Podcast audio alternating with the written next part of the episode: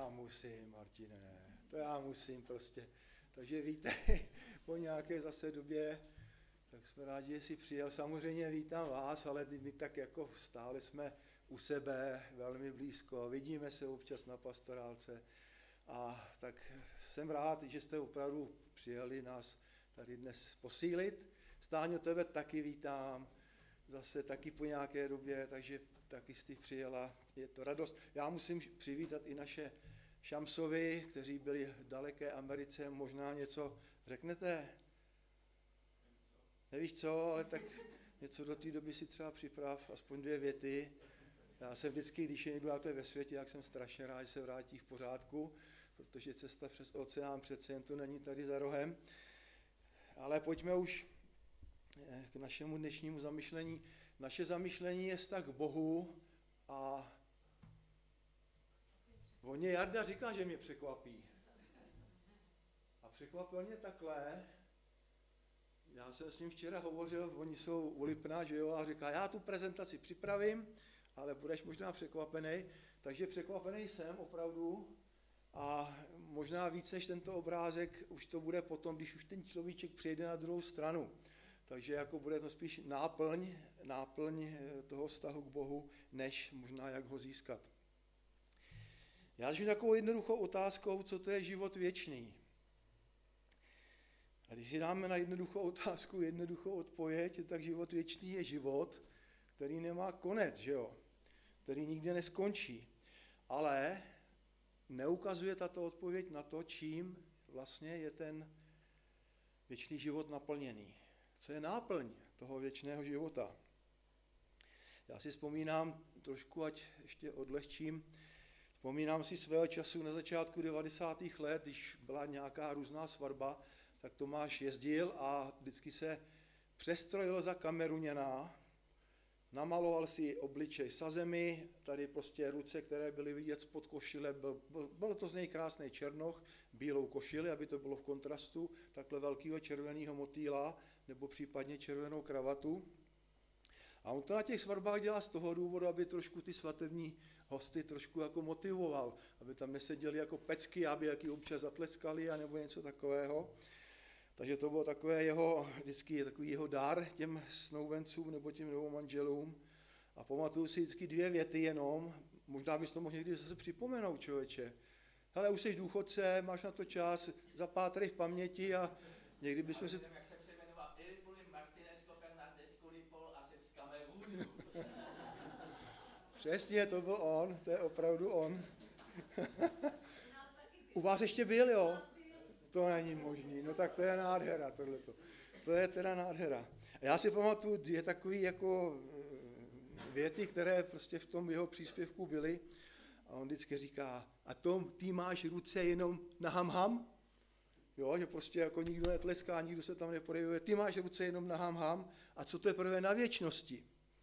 Budeš tam utráveně sedět, koukat se na hodinky značky Digital a budeš čekat, až ta věčnost skončí. Prostě to, to byl jeho takový příspěvek prostě k těm svatbám, já jsem si na to vzpomněl, ani nevím proč. Coca-Cola, haleluja, amen, že jo, to byly tři, tři anglické slova, který uměl. Ale,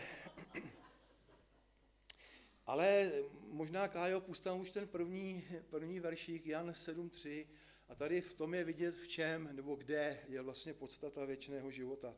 Podstata věčného života je v poznání. Podstata věčného života je opravdu ve vztahu. Když poznáme Otce, poznáme Syna, navážeme k němu vztah, tak v tom je opravdu podstata věčného života. Já budu takové dva jako trošku až legrační příklady na vztah na té naší lidské rovině. Já docela rád se koukám takhle, když jsou dva zamilovaní. Jo. Prostě a na nich to tak krásně je vidět, jo? Jak, jak, jak se těší jeden na druhýho, se nemůžou dočkat, až se potkají. A teďka si tak lásky plně hledějí do očí, že jo, a, a ten chlapec udělá pro tu dívku cokoliv. Věřte tomu, ten udělá cokoliv prostě. A obráceně nevím, protože jsem přeci jenom chlapec, ale já si myslím, že to je asi obou straně. Prostě ten vztah je tam, ten se tam odráží v očích, na tváři, prostě všude. A druhý příklad je šachista Michail Tal, já, protože jsem šachy hrával, docela slušné úrovni, asi do svých 15 let, tak prostě člověk studuje i ty šachy, že jo. A Michal Tal to byl takový hráč, prostě s tím se strašně těžko hrálo. Ten hrál takovým způsobem, že na té šachovnici rozpoutal, promiňte mi to slovo, peklo, jo. Prostě to byly, to byly pozice, který, který se nešlo vyznat, neuvěřitelný zmatek, odhadnout tu pozici, to skoro vůbec nebylo možné. A Stál se taky mistrem světa, nebyl jim dlouho, ale byl mistr světa. A tak se ho taky ptali, pane Tale, co vy tak děláte, jako když, jak, jaký máte náplň života? On říkal, no tak jako hraju šachy. No a když teda nehrajete šachy, tak co, co děláte? Tak trénuju na ty šachy. A když netrénujete, no tak jezdím na zápasy, jezdím na turnaje. No a když nejezdíte ani na ty turnaje, tak já o nich přemýšlím. A to je prostě zase vztah, vztah, dejme tomu k té hře a vztah mezi mladými vůči, jeden vůči druhému. Takže to pouto, ten vztah na věčnosti je prostě věčný, je krásný. A pokud si to neumíme představit, jakože asi moc ne, protože v té době už více času nebude, jak říká písmo, tak si můžeme představit, že věčnost je stálá přítomnost. A mě tady ta odpověď stačí. Prostě stálá přítomnost prostě před boží tváří a ani tam nějak nebude vnímat minulost, ani nebude vnímat tu budoucnost, ale tam bude neustále ta stálá přítomnost. Takže jádrem Evangelia je opravdu setkání se s Kristem. Není to třeba, jak to mají svědkové, naučit se od 100 odpovědí na 100 otázek a pak prostě mohou být členovem organizace, ale tady je to prostě osobní. Není-li náš vztah k Bohu osobní, tak potom není vztahem vůbec. To si myslím, že takhle se říct dá. Vztah dává život, vztah dává šťavnatost, vztah dává prostě úplně všechno. A takže já mám takové přání hned na úvod, abychom obrazně jakoby žili takhle, jo. Neustále s tou rozevřenou náručí. A nejenom náručí, ale s rozevřeným srdcem. Abychom, ať vidíme kohokoliv, abychom prostě ty ruce nebo tu svou náruč měli takto, takto rozevřenou. Vztah dává život. Pán Ježíš na jednom místě řekl Židům, ale vy nechcete přijít ke mně, abyste měli život. Kdo má syna, má život, kdo nemá syna, nemá život. To není v ničem jiném. Ta, tady ta pravda je úžasně jednoduchá. Ostatně všechny velké pravdy jsou jednoduché. No a co zbyde církvi, když se z ní vytratí vztah a vytratí se život? My to velmi dobře známe, co zbyde. Zbydou tři věci. Zbydou budovy, neboli kostely, modlitebny, zbyde nějaká struktura od zhoru až dolů a zbyde možná i učení dokonce nějaké. Ale ztratí se to nejpodstatnější, ztratí se vztah a když se ztratí vztah, tak se ztratí život. Takže církev nejsou ani budovy, ani struktura, ani na prvním místě učení, ale církev je to, co vyrůstá z Krista, to je církev. Já jsem vinný kmen a vy jste ratolesti. A to je vlastně ono. My z toho vinného kmene jakoby vyrůstáme a to je církev. Církev je to, co vyrůstá Krista, z Krista. No a potom, když Pána Ježíše poznáme, tak se stane jedna věc, aniž o to člověk nějak zvlášť usiluje. A tady, Kájo, prosím tě, šťouchni zase do, do veršíků, měl by se tam objevit verš Filipenským 3, 7 až 8. A tady se totiž stává jedna neuvěřitelná věc, že totiž to, co předtím bylo důležité a to, co nás naplňovalo a to, z čeho jsme, měli radost, najednou zjišťujeme, že to není to nejdůležitější, že ta největší radost tom ani není. A dokonce Apoštol Pavel vyznal, to, co jsem dříve měl jako zisk, já to dneska mám jako ztrátu. Pro mě se to tak neuvěřitelně proměnilo, že já mám úplně obrácený, úplně obrácený život. A on to takhle nevyznal, protože by ho pán Ježíš k tomu donutil. Hele, Pavel, já jsem se ti dal poznat, tak jako prostě takhle to teďka budeš mít, jo, a tak to nebylo. Pavel to udělal úplně spontánně, dobrovolně a sám, protože v poznání Krista na jedné straně žádná věc na druhé straně to nevyváží, nemůže ani. Máš-li celý svět, a nemáš-li Krista, tak nemáš nic. Máš-li celý svět a máš-li Pána Ježíše Krista, tak máš zase jenom Pána Ježíše Krista. To je prostě proti němu, ta, ta protiváha tady jednoduše není. Já jsem před časem četl takovou povídku, moc pěknou, bylo horské údolí, prostě jak to tak bývá, krásné, malebné, že jo. A teďka se v tom údolí rozšířilo taková zpráva, dnes v noci v tomto údolí zemře nejbohatší člověk. A tak největší boháči a statkáři učinili vše možná opatření, aby se náhodou něco nestalo, se zabarikádovali ve těch svých stacích, aby na ně něco nespadlo, aby nějaký divoký zvíře nenapadlo. Všechno možné, všechny opatření byly vykonány, objevilo se ráno a všichni bohatí statkáři byli naživu. A tak se vlastně začali ptát, no kdo to vlastně umřel. A pak se zjistilo, že umřel nějaký obyčejný, prostý člověk, který tam žil prostě jo, v té vesnici, ale pro kterého byl Kristus vším. A proto vlastně o něm platilo, že zemřel ten nejbohatší člověk v tom horském údolí. Co pro nás Pán Bůh může ještě udělat? Já nevím, napadá nás něco, co ještě pro nás Pán Bůh může udělat? On už pro nás totiž udělal. To, co udělal, už je skutečnost nezvratná, jednoznačná, která nás provází. Základ naší víry je vždycky v minulosti, to opakuju často. A on poslal svého syna do toho našeho porušení k tomu, abychom opravdu my ten vztah měli mít, mohli mít a abychom měli život. A mně se potom líbí, Kájo, posun tě pošťouchni tam 2. Korinským 4.7. A mně se líbí, jaký má svým způsobem pán dokonce smysl pro humor. Tento poklad máme ve svých hliněných nádobách. Tohle by člověk nevymyslel, aspoň teda já ne. Zlatý poklad tak nesmírné hodnoty a ceny a pán Bůh ho do, si dovolí vložit do těch našich hliněných nádob. Já bych to nikdy nedokázal, já bych to prostě, jo, člověk by to místo vymyslel nějaké chráněné, honosné, vzácné, já nevím jaké, ale pán Bůh si dovolí tento zlatý poklad dát do našich hliněných nádob. To je nádherná kombinace a mě tím pán Bůh úplně dostal tady tím. Prostě jo, že do našich těch chatrných hliněných schránek my máme ten poklad nesmírné ceny. My máme ve svém nitru živého Boha. To je prostě něco, co je dobré si možná čas od času připomenout. Co naopak dobré není, a já jsem to možná párkrát ve svém životě viděl, je mít Pána Ježíše Krista jako balíček poslední záchrany. Život se hroutí, všechno je špatně, že jo? A teďka najednou prostě ti dotyční se říkali, no jo, no, tak já to teda s tím Ježíšem zkusím. Ani on už to neskazí víc, než jsem to skazil já, že jo? Dám, dám mu šanci, jakoby, že jo? A to si myslím, že Pána Ježíše Krista bolí, tohleto, to je ten přístup, kdy, kdybychom to měli takhle. Já si myslím, že Pán Ježíš tady není proto, aby za nás tahal horký kaštany z ohně, aby furt neustále něco zachraňoval z našeho života. Já si myslím, že Pán Ježíš chce především tvořit, něco konat, dělat v našem srdci, v našem nitru.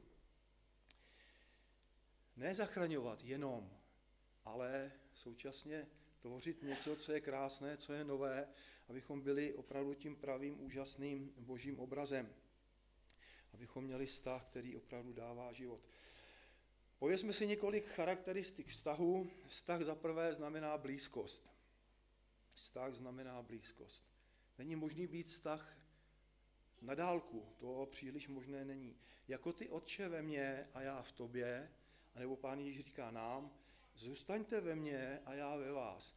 Tady vidíme, že ten vztah není jenom prostě na dotek, ale dokonce je tam to překrytí. Překrytí v srdci nebo do srdce. Nelze mít vztah s pánem Ježíšem korespondenční, že jo. Jsou lidé, kteří ho tak mývávali jednou za rok napsat vánoční dopis Ježíškovi s patřičným seznamem dárků. Ale to je to nestačí, to je málo. Nelze ani mít dlouhodobě vztah s někým, se svým, eh, jo, třeba když jsou dva mladí a poznávají se, chodí spolu takzvaně, ale jsou třeba za mořem, jo. To, to je taky velmi obtížné, většinou to nedopadne tady ten vztah. Protože ta vzdálenost je tam obrovská. Vzpomínám si na jednoho pána, velmi starý, Jana dělá tady na Drachtince v domu seniorů, měl tam manželku, protože už to nešlo, v těžké demenci a on každý den, dokud ještě byl schopen, sebral tu svou hůlku, šel, nebylo to úplně za rohem, jako bylo to kus cesty, a každý den, pokud to bylo možné, tak tam chodil. Já jsem ho několikrát viděl, jak přichází, pak jsem ho několikrát viděl, že i odchází. A on tam skutečně jako šel co nejblíž té své manželče, i když ona ho vůbec nepoznala, ona nevěděla, kdo to je. Tak si spolu dali kávu a on potom zase šel domů a takhle to bylo, ale věděl, že vztah znamená, vztah znamená blízkost. Kájo, další verš, Izajáš 33.13. Toto je v králičtině, ale mohlo to být v jakémkoliv jiném překladu. Slyšte dalecí, co jsem učinil a poznejte blízcí sílu mou. A tady v tom je úžasná pravda. Slyšte dalecí, co jsem učinil, ale blízcí poznejte sílu mou. Tedy dalecí jenom slyší z doslechu, z nějakého svědectví od druhých, že pán Bůh něco může dělat, nebo dokonce, že něco udělal. Ale blízcí, ti, jen, nebo jenom ti poznávají tu hospodinovou sílu. Čili vztah znamená blízkost. Dalecí jenom slyší, ale blízcí poznávají a blízcí zakoušejí. Takže touha, mít celoživotní postoj po vztahu. Velikou, velikou touhu. Jirko, chceš za mnou jít i dnes? Tak se mě prostě pán Bůh může zeptat, Chceš za mnou jít i dnes po 41 letech, co si mi odezdal svůj život? Já si myslím, že čas od času si na tuto otázku odpověsme. Prostě ano, touha, touha, touha mít vztah, být stále nebo jít stále blíž. Potom pán Ježíš říkal, já jsem vás nazval přáteli, neboť jsem vám dal poznat všechno. A to je právě úžasné. Vztah je tehdy hlubokým vztahem, když ti dva nebo ty dvě strany o sobě vědí úplně všechno. Když nemají mezi sebou nějaké prostě jámy přikryté jenom něčím a, a nemusí se jim vyhýbat. Tam není nějaké temné místo, kde v tom vztahu se prostě ti druzí musí navzájem nějak vyhýbat nebo chtějí se vyhýbat, aby se náhodou toho druhého nedotkli. To je potom cesta minovým polem a to není, to není hluboký vztah to, to není ono. Pokud se vědomě něčemu musíme vyhýbat, tak ten vztah úplně není nejlepší. Přítel, ten je ten, který o mě ví všechno. Především zná moje slabosti, ale nikdy to nepoužije proti mně a vždycky mě má rád i v těch mých slabostech. To druhé vztah znamená oběť. To znamená ne neustále, ne pořád a ne jednostranně. No, nemůže být ve vztahu, který že jeden z té strany dělá oběť celé život a ten druhý nic. To prostě takhle není možné. Takže ne neustále, ne pořád a ne jednostranně. Ale ta ochota přinést oběť v tom vztahu, ta přítomná být musí. Opravdu bez toho to nejde. Když je potřeba a v tom vztahu přicházejí okamžiky, kdy to je potřeba přinést oběť, tak ji prosím přinesme. Kdy se můžeme o vztah opřít, nebo naopak, nebo kdy se můžeme o vztah spolehnout, když víme, že obě ty strany dávají to nejcennější. Že nemá, nenechaj si trumfy ještě někde na konci, ale že v danou chvíli, v dané chvíli života opravdu obě ty strany dávají to nejcennější. Pán Ježíš dal život na kříži ze nás a my mu dáváme svůj život zase tady na zemi. Oheň vztahu musí být živen polínkami skutků a zase to jinak nejde. Oheň vztahu musí být živen polínkami skutků. Ne polínkami slov, to je málo, polínkami skutků. Jinak oheň vyhasne. Když se do ohně nepřikládá, tak já můžu okolo něj rajtovat, skákat, můžu já nevím dělat všechno možné, ale ten oheň je vyhasne. Já tam to poleno prostě musím dát, abych udržel oheň jakoby naživu. Takže prosím, doplňujme ty svá polínka, když přijde čas. Přihoďme ho do, do toho ohně, aby, aby nám nezhasl v těch zájemných stazích. Víte, která je nejkrásnější věta, to jsem někde četl a od té doby si to pamatuju. Víte, kterou, která je nejkrásnější věta, kterou může zaslechnout manželka asi po čtyřech letech manželství? se dvěma dětmi. Děti se probudí ve tři ráno, začnou tam broukat, rovnou dokonce křičet. A ta nejkrásnější věta je, když řekne manžel, víš, milá Jarmelko, lež, já vstanu. To je to polínko skutků, prostě, které v tu chvíli se zdá tak takhle mrňavý, třeba i bezvýznamný, ale v těch jednotlivých dnech, které žijeme, tak prostě pokud tohle to dokážeme sečíst ve, ve svém životě vzájemném, tak je to prostě úžasný. Takže oběť opravdu posiluje vztah. A sobectví, tedy to zaměření na sebe samého, ten vztah naopak velmi, velmi, velmi oslabuje. A kdy má oběť svou hodnotu? Kdy má oběť tu svou takovou fakt velikou cenu, která, která přináší pozbuzení a posílení? Je to je tehdy, když ta oběť je dobrovolná. Já k ní nejsem přinucen pod nataženým samopalem. Když ji přináším dobrovolně z lásky a rád. V tu chvíli je ta oběť opravdu s úžasnou cenou a s úžasnou hodnotou. A to třetí a to nejcennější, samozřejmě vztah stojí na lásce, na ničem jiném stát nemůže ani nesmí. Poslední verší, který si tam pustíme, je 2. Petrova 1, 5 až 7. A tady Boží slovo říká, abychom připojili jedno ke druhému, jedno ke druhému, jedno ke druhému. A ta celá série začíná vírou. Nemůžeme začít jinak. Začínáme vždycky vírou. Prostě uvěříme v Boha, uvěříme v Pána Ježíše, uvěříme jo, na své cestě životem, ale teďka jakoby člověk postupně, jak roste a zdraje ve své víře, tak vlastně se k tomu neustále něco přidává. A končí to milování bratrstva a končí to láskou. Láska. Láska chce to nejlepší pro druhého. Úžasná definice Tomáší do dneška říká ve škole, pokud se nemýlím ve své přednášce, nebo už to není pravda? Je to pravda. No, tak jak to nesměle, tak, ale jo, Tomáš to pořád říká, to je dobře. Láska chce to nejlepší pro druhého. A jak často připomínám, ve vztahu my si navzájem nedáváme milost, my si dáváme lásku. Představme si středeční ráno, manželka odchází do práce, otočí se takhle na, manžela, na svého chotě, na své děti a řekne, Choti, děti, dneska vám dávám milost. Jak by se vám to líbilo? Bychom se možná mohli dokonce i urazit. Jak to, že mě moje manželka dává milost? My si nedáváme navzájem ve vztahu, my si nedáváme milost, my si dáváme lásku, protože ten vztah je na stejné rovině, že jo?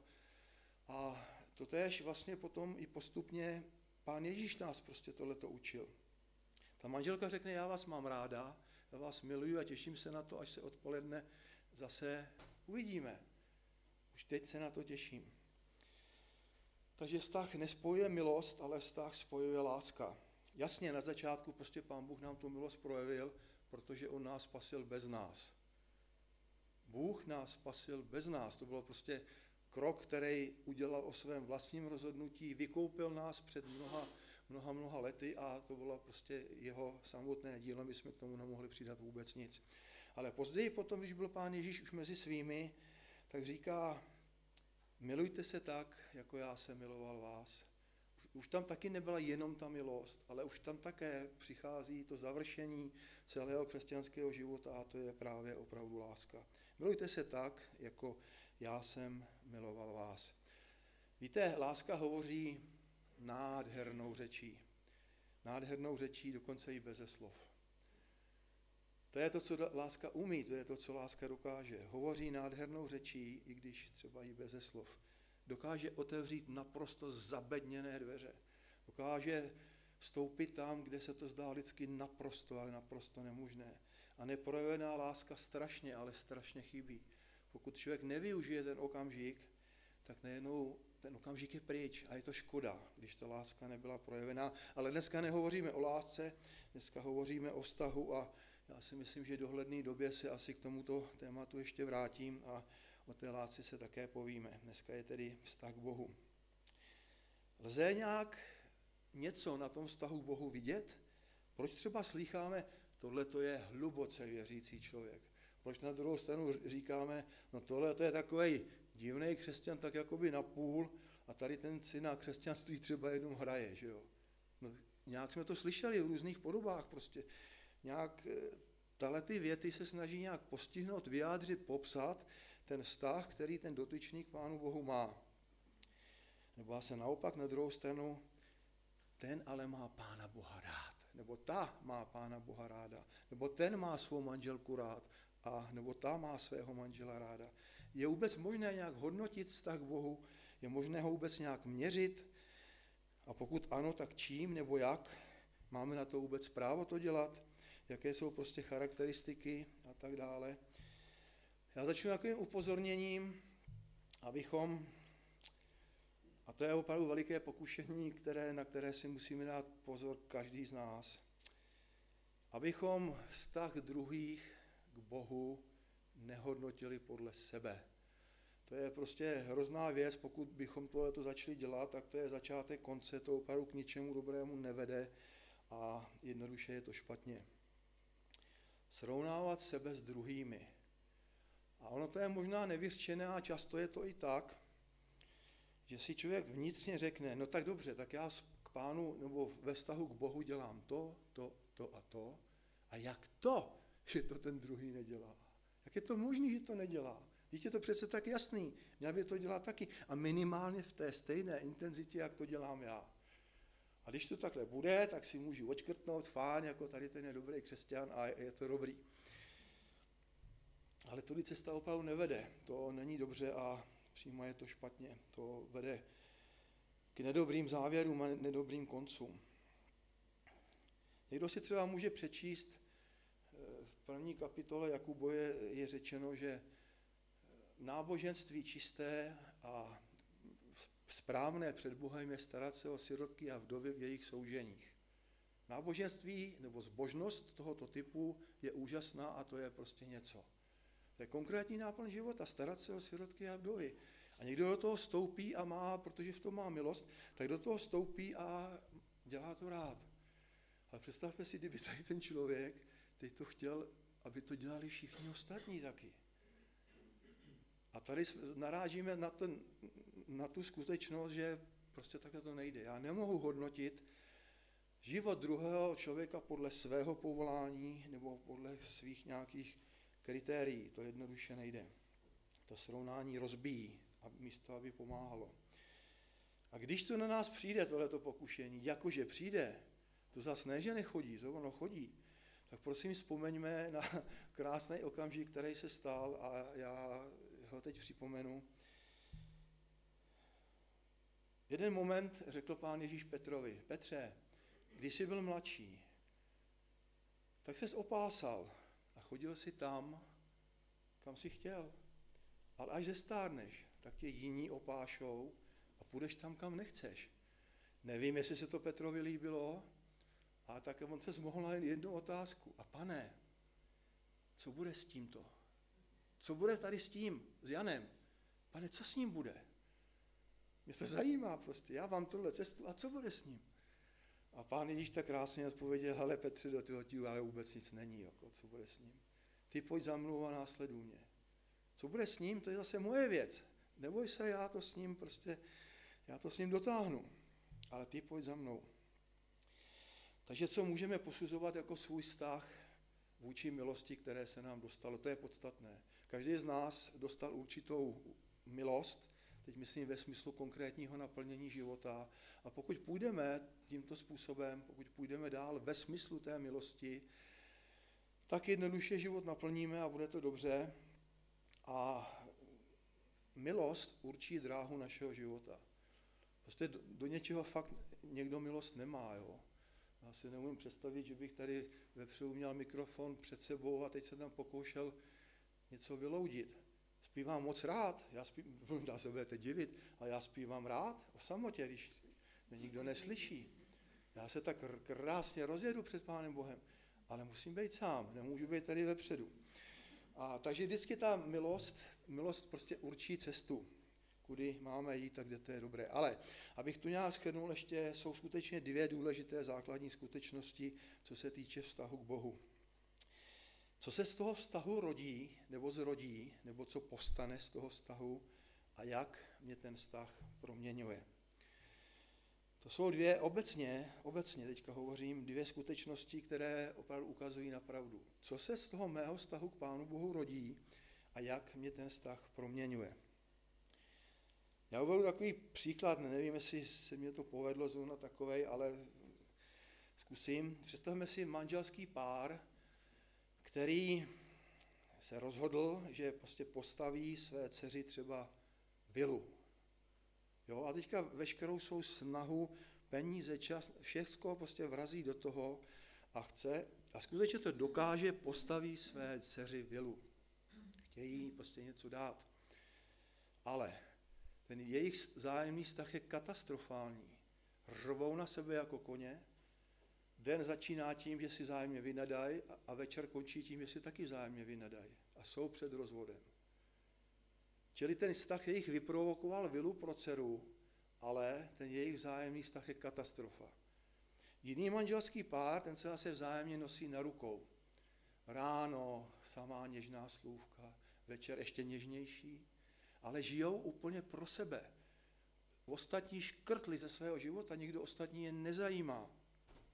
Okolí je nezajímá a promiňte mi jedno expresivní slovo, prostě na ostatní kašlou. Takže zase ten vztah jakoby je dobrý, ale nic se nezrodilo z toho jejich vzájemného vztahu. Ne, ten vztah nepřinesl nic. Hloubka vztahu opravdu není v gestech a v pózách. To není. V gestech a pózách. Opět si připomenu dva mladí, stále se vodí za ruce, jinak to nejde. V tramvaji ta dívka sedí chlapci zásadně na klíně, stačí jim jedno sedadlo v té tramvaji, koukají na sebe zálibně a když takhle občas někdy s Janou jdeme nahoru na chatu pěšky, tak také koukáme na nějaké mladé dvojice a Jana vždycky používá termín Oni se vzájemně obírají jako rybíz. To jsem v životě neslyšel, ale líbí se mě to, to je taková charakteristika. Ale tohleto o jejich vztahu nevypovídá vzájemně ale vůbec nic. Jaký, jaký ten jejich vztah prostě je. To je určité gesto, to je určitá póza, ale jak je to doopravdy, jak je to vevnitř, to, tohle to nestačí. Tyhle ty vnější projevy nestačí na to, jestli skutečně ten jejich vztah je plný lásky, úcty, pokory a tak dále. A ještě je jedno možná nebezpečí, opravdu buďme zaměření na skutečnou opravdovost našeho života, ne na to, abychom nějak vypadali před druhými. Je snažší pěstovat tu svou křesťanskou image před druhými, abych před nimi nějak vypadal, než aby to bylo skutečně v, mém vnitru a v mém životě. Takže, co vztah ukazuje? Připomeňme si tedy dvě ukazatele. První je proměna srdce, proměna života a to druhý je, co se z toho vztahu rodí, tedy nějaká plodnost. Proměna srdce je jasná věc. Můžeme to spatřit na ovoci Ducha Svatého, že jo? Velice dobře známe, jaké ovoce Ducha Svatého je. Ovoce Ducha Svatého znamená přítomnost Boha v našem nitru, přítomnost Ducha Svatého v našem nitru. To je úplně jednoduché. A pravé ovoce Ducha Svatého víte, jaké je? To je takové, že o něm vůbec nevím, že ho mám. Pokud já si každý ráno musím říct, Jirko, dneska je neděle, půjdeš do sboru, tak si musíš dát bacha, musíš mít to ovoce Ducha Svatého. Musíš být trpělivý, musíš přinášet pokoj, musíš to a musíš to a musíš to a furt se to musím připomínat. Pokud to takhle dělám, tak mnoho ovoce Ducha Svatého v mém životě není. Ovoce Ducha Svatého je přirozený důsledkem toho, že v našem nitru máme živého Boha, že máme v sobě Ducha Svatého, že máme vztah a že Pána Boha milujeme. To je přirozený důsledek. To je vlastně naše proměna. Pomeranče a mandarinky, já nevím, ale myslím si, že na Sibiři nevyrostou. To prostě nepůjde. Tam nikdy nevyrostou. Proč? Protože ty podmínky Sibiře jsou takové, že to není možné, aby tam tohleto ovoce vyrostlo. Sibirské podmínky to nedovolí. A zase, pokud moje srdce bude uzavřené, bude zaměřené na sebe, plný hořkosti, neodpuštění, já nevím, zloby, na co si, na co si vzpomenete, tak také tak z tohoto srdce těžko vyroste nějaké krásné ovoce Ducha Svatého. Takže prosím, myslíme na to, aby všechno, co máme ve svém životě, aby patřilo Bohu, aby patřilo Pánu Ježíši Kristu a pak to opravdu bude růst samo, bez na, našeho nějakého zvláštního přičinění. Proč říká hospodin, dej mi synu můj srdce své? Přísloví 23.26. Jednak proto, aby ho chránil, aby ho měl ve svých rukou, ale také proto, aby opravdu v něm mohly vyrůst ty nádherné boží věci a nejenom ty naše lidské, často obyčejné a často někdy k ničemu. No a ta plodnost, co se z mého vztahu zrodilo, co povstalo. Nejdříve přijímáme. Já na to období, čím jsem starší, to je zvláštní, čím jsem starší, tím na to období mládí vzpomínám hrozně rád.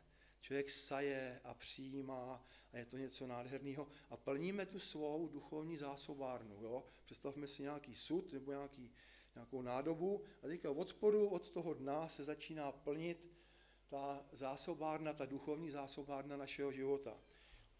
Plní se to učením, plní se to poznáním, plní se to láskou, plní se to opravdu mnohými krásnými věcmi a jednoho nádherného dne nastane věc, že ta hladina přeteče prostě přes okraj té nádoby nebo přes okraj toho sudu. A to je nádherný okamžik života, když najednou my máme víc, než sami potřebujeme. Máme víc, než sami potřebujeme. Stáváme se už více zralými křesťany. A jedna z charakteristik zdralého křesťana je v tom, že víc produkuje, než spotřebuje. Není to možná ta hlavní charakteristika, není rozhodně jediná, ale je to jedna z nich. Že produkujeme víc, než sami spotřebujeme prostě ve svém duchovním životě. A teď mi na závěr dovolte říct jedno krásné tajemství a až ho řeknu, tak zjistíte, že to žádné tajemství není. Ale, ale já jsem si to teďka poznamenal jako tajemství. Jo.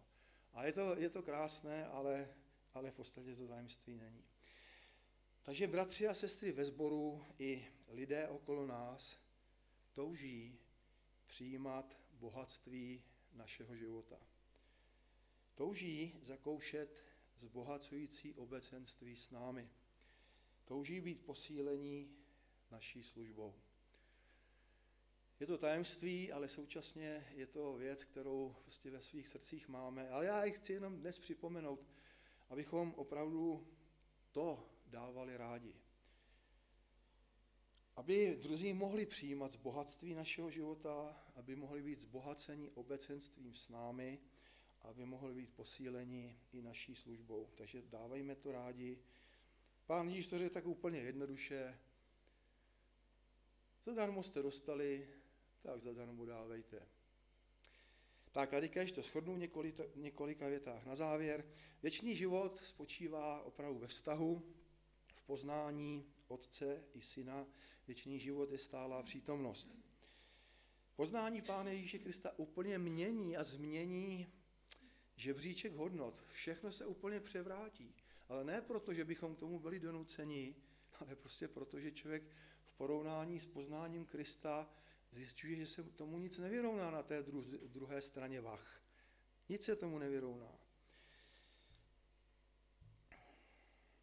Člověk není bohatý skrze své bohatství, ale je bohatý, protože má vztah k té nejbohatší bytosti vesmíru. Charakteristiky vztahu je blízkost, oběť a láska. A jak se dá dívat na vztah k Bohu, jak ho posoudit? Hlavně to nedělejme podle sebe, nikdy se neporovnávejme navzájem, maximálně se sami sebe můžeme porovnávat vůči té milosti, které se mně dostalo. Tedy já mohu maximálně sám sebe říct, pane, jdu tou cestou, kterou si mě vybral, jak to apoštol Pavel nádherně že jo, vystihl, milostí boží jsem to, co jsem. A milost boží ve mně nebyla zbytečná, protože já jsem tím směrem šel, já jsem pracoval víc než ostatní, ale ne nakonec já, ale milost Boží ve mně přítomná. To je takový prostě nádherný kruh milosti. A potom dvě skutečnosti, proměna srdce, proměna života, to je ovoce Ducha Svatého, a plodnost života prostě na té části vinice, kde jsme opravdu dostali milost. Ale nikdy nezapomeňme, že každý z nás nese část božího řešení druhým lidem. Každý, ča, každý z nás nese část boží odpovědi druhým. Tak to prostě je a pokud dokážeme všechno dát dohromady ve svých rodinách, společenstvích, ve svých zborech, tak to bude fajn a bude to dobré. Takže prosím, vytrvejme, buďme věrní a nakonec i tento postoj, když si uvědomíme, že můžeme zbohatit druhé, nakonec přinese radost i nám samotným. Znáte to, když někomu dáte dárek, člověk má někdy větší radost, když ten dárek dá, než když ho dostane, že jo, prostě. Koukáme, jak ten druhý se na to bude dívat a jestli, jestli se mu ten dárek líbí a tak. Takže buďme věrní a pojďme dál společně, protože naše práce není v Pánu marná.